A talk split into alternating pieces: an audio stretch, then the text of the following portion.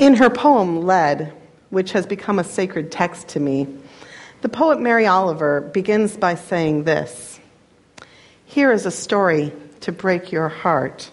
Are you willing? This winter, the loons came to our harbor and died one by one of nothing we could see.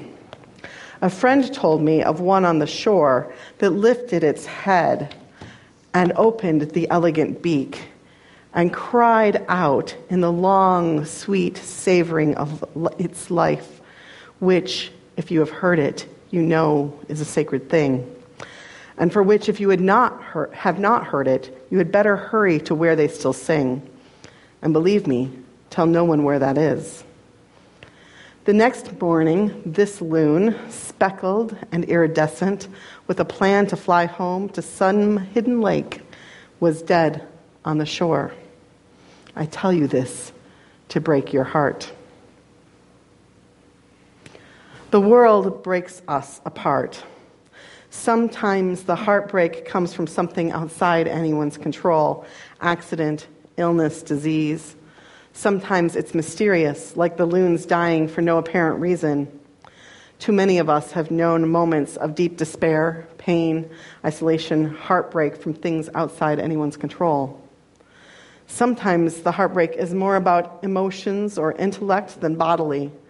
Sometimes our religion of our origin breaks our hearts, not able to accept our questions or our identity, preaching hate or hell at us. Sometimes it's not a religion that we're at odds with so much as the entire culture itself. And this is where Unitarian Universalists as a whole often find heartbreak over and over again.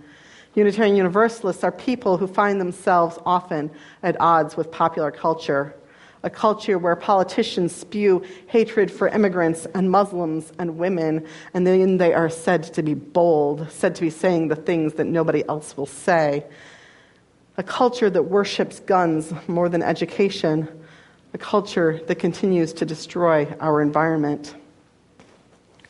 One of the examples of the way that our faith's heart is broken is about the violence against people of color, often at times, at times at the hands of law enforcement, seemingly supported and sanctified by our government and our institutions. The families of Trayvon Martin and Michael Brown and Tamir Rice and Sandra Bland and Philando Castile and Freddie Gray and so many others up to this day know what it means to have their hearts broken, and our hearts break with them as we continue to fight for black lives, to insist that they matter, and that this epidemic of violence be stopped, the heartbreak of the world can be crushing upon us.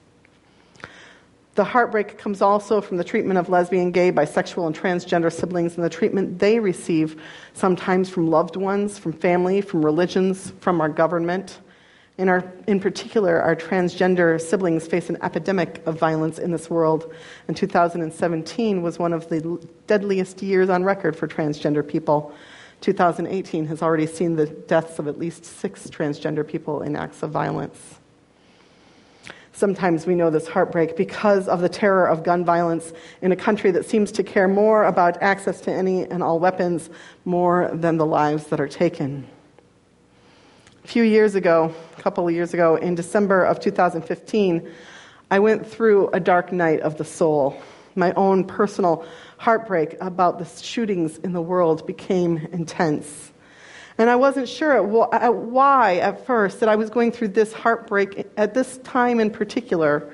The San Bernardino shooting had just happened, and it was the dig- biggest mass shooting since another December killing, that one in the elementary school in Newtown in Connecticut. And we learned at that point that there had been more mass shootings than days in 2015. Things were so bad, so overwhelmingly awful, that in de- that December, the New York Times editorial board published a first front page editorial since the 1920s saying this it is a moral outrage and a national disgrace that civilians can legally purchase weapons designed specifically to kill people with brutal speed and efficiency. These are weapons of war, barely modified, and deliberately marketed as tools of macho vigilantism and even insurrection. This was a major shooting in San Bernardino, but I was so much less connected to that one at a government resource center than I had been to any to many others, particularly ones in schools. So I wondered why was it affecting me so strongly? Why was this heartbreak so strong? And I thought, when did my own fear start? Was it when the Tennessee Valley UU Church was held in terror in 2006? And I knew it could have been me, could have been our church. Was it the 2011 shooting of Gabby Giffords, thinking all the, about all the times I've stood with politicians on a street corner? Was it in Newtown, Connecticut in 2012 when it could have been my child's elementary school? Was it the Oregon Community College shooting that past October that made me think of the community college where my husband works? Was it the shots into the protesters in Minneapolis the month before in November, knowing how often I too had been at such protests? When did I start to become someone who always thought about where the exits are? Here in Kalamazoo, you too know this kind of pain that the community and individuals in it experience after the sudden effects of violence after a mass shooting. And as I tried to think about Christmas, and I tried to focus on writing my sermon that was on the theme of expectation and magic, I realized that that day was the very day, the second anniversary of the day when, the, when a former member of the congregation I serve, Chris Keith, and her 14 year old son, Isaac Miller, had been brutally murdered in an act of domestic violence. And we know that domestic violence is connected, deeply connected to those mass murders. And inside my soul, I was making that connection between domestic violence against someone I knew personally and this mass murder all the way across the country. I was connected to it by heartstrings. And I knew where my sorrow was coming from, and my heart broke open again. The grief all mingles together to form the aching heartbreak of our isolation from this destructive and violent society. Yes. Sometimes the heartbreak of the world comes from death and violence and despair. And there are many tragic heartbreaks and moments of deep despair and death that never make the news. Like the people I knew who will never start a movement. We live lives of quiet desperation, to borrow Thoreau's words. And so, and so we come. We come cut and bruised from the violence and hatred of the world, and we come seeking religious community, a place of healing, a place of hope, a sanctuary. We come looking for a world and a future that's not based in dread and fear, isn't thinking about guns and slaughter, isn't thinking about the nearest exit and the escape plan. When the world cracks us open, we need the healing of community, the nurturing sanctuary of the Spirit, the balm of Gilead. We come to Unitarian Universalism. We come to spiritual fellowship to heal from the heartbreak of the world. And our faith has something important that it's teaching us about heartbreak. Our faith response to that shooting at the Tennessee Valley UU Church was to start a movement called Standing on the Side of Love, which we now call Side with Love eh, for accessibility reasons, because this, love and hope, are the only answer in the end. Which is not to say I don't mean also gun reform. Yes, gun reform. But the spiritual answer, the answer to the dread and fear in our hearts, it is the love and the hope and the peace, amazing peace. One person who knows how to heal in religious community from the heartbreak of the world is Taryn Dixon. Taryn was a child at the Tennessee Valley UU Church when the shooting happened there. She was 10 feet away. Taryn writes this All I can fathom is that these things don't happen for a reason. There is no good explanation. All you can do is just give love and move forward. Somehow, I have come up with more love than I know what to do with, she writes. I feel so much more deeply now because I've had to rebuild myself, picking up pieces of my heart and finding ways to move comfort, move forward with relative comfort. I now give love so freely, she writes, in hopes that I will help someone else in the world stir up the courage to push past ignorance and come out of the shadows. Here, We bind up our wounds in community so that we know the world goes on. And just as we bind our wounds here from these larger incidents of violence, so too many who have been hurt by this world have found a faith home with us. Our gay, lesbian, bisexual, and transgender siblings who are told that some God, some God who was defined too narrowly, didn't love them. Here they find a God of universal love. Our scientists and humanists and atheists who were told that their questions were their damnation here they find a community embracing of questioning, where we believe that science and faith are partners, not opposites. Every geek and nerd and weirdo, and here I use those terms that were used against me, well, here we find our beloved community, where people are understanding and understand what I mean if I say that I see religious significance in Doctor Who or Star Wars.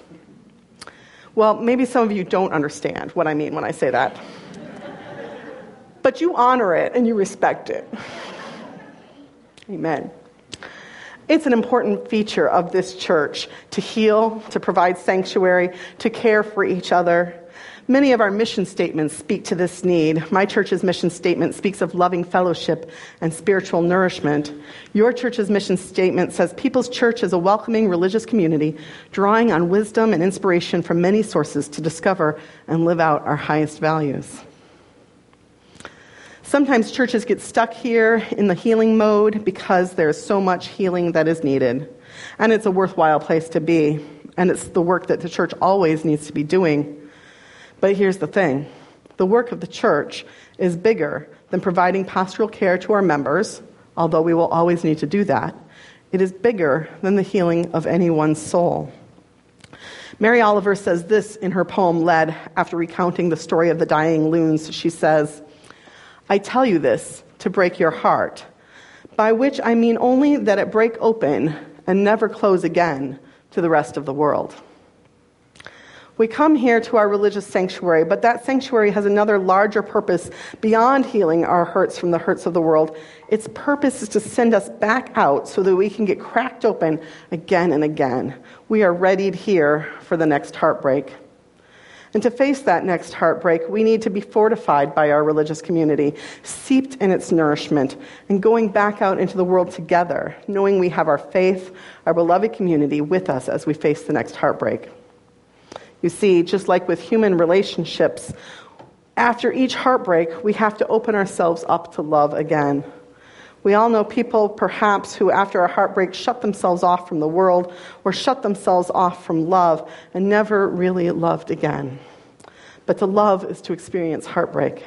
And so it is with the heartbreak from the violent world. We have to bind ourselves up and stand up or sit up or go out in love again.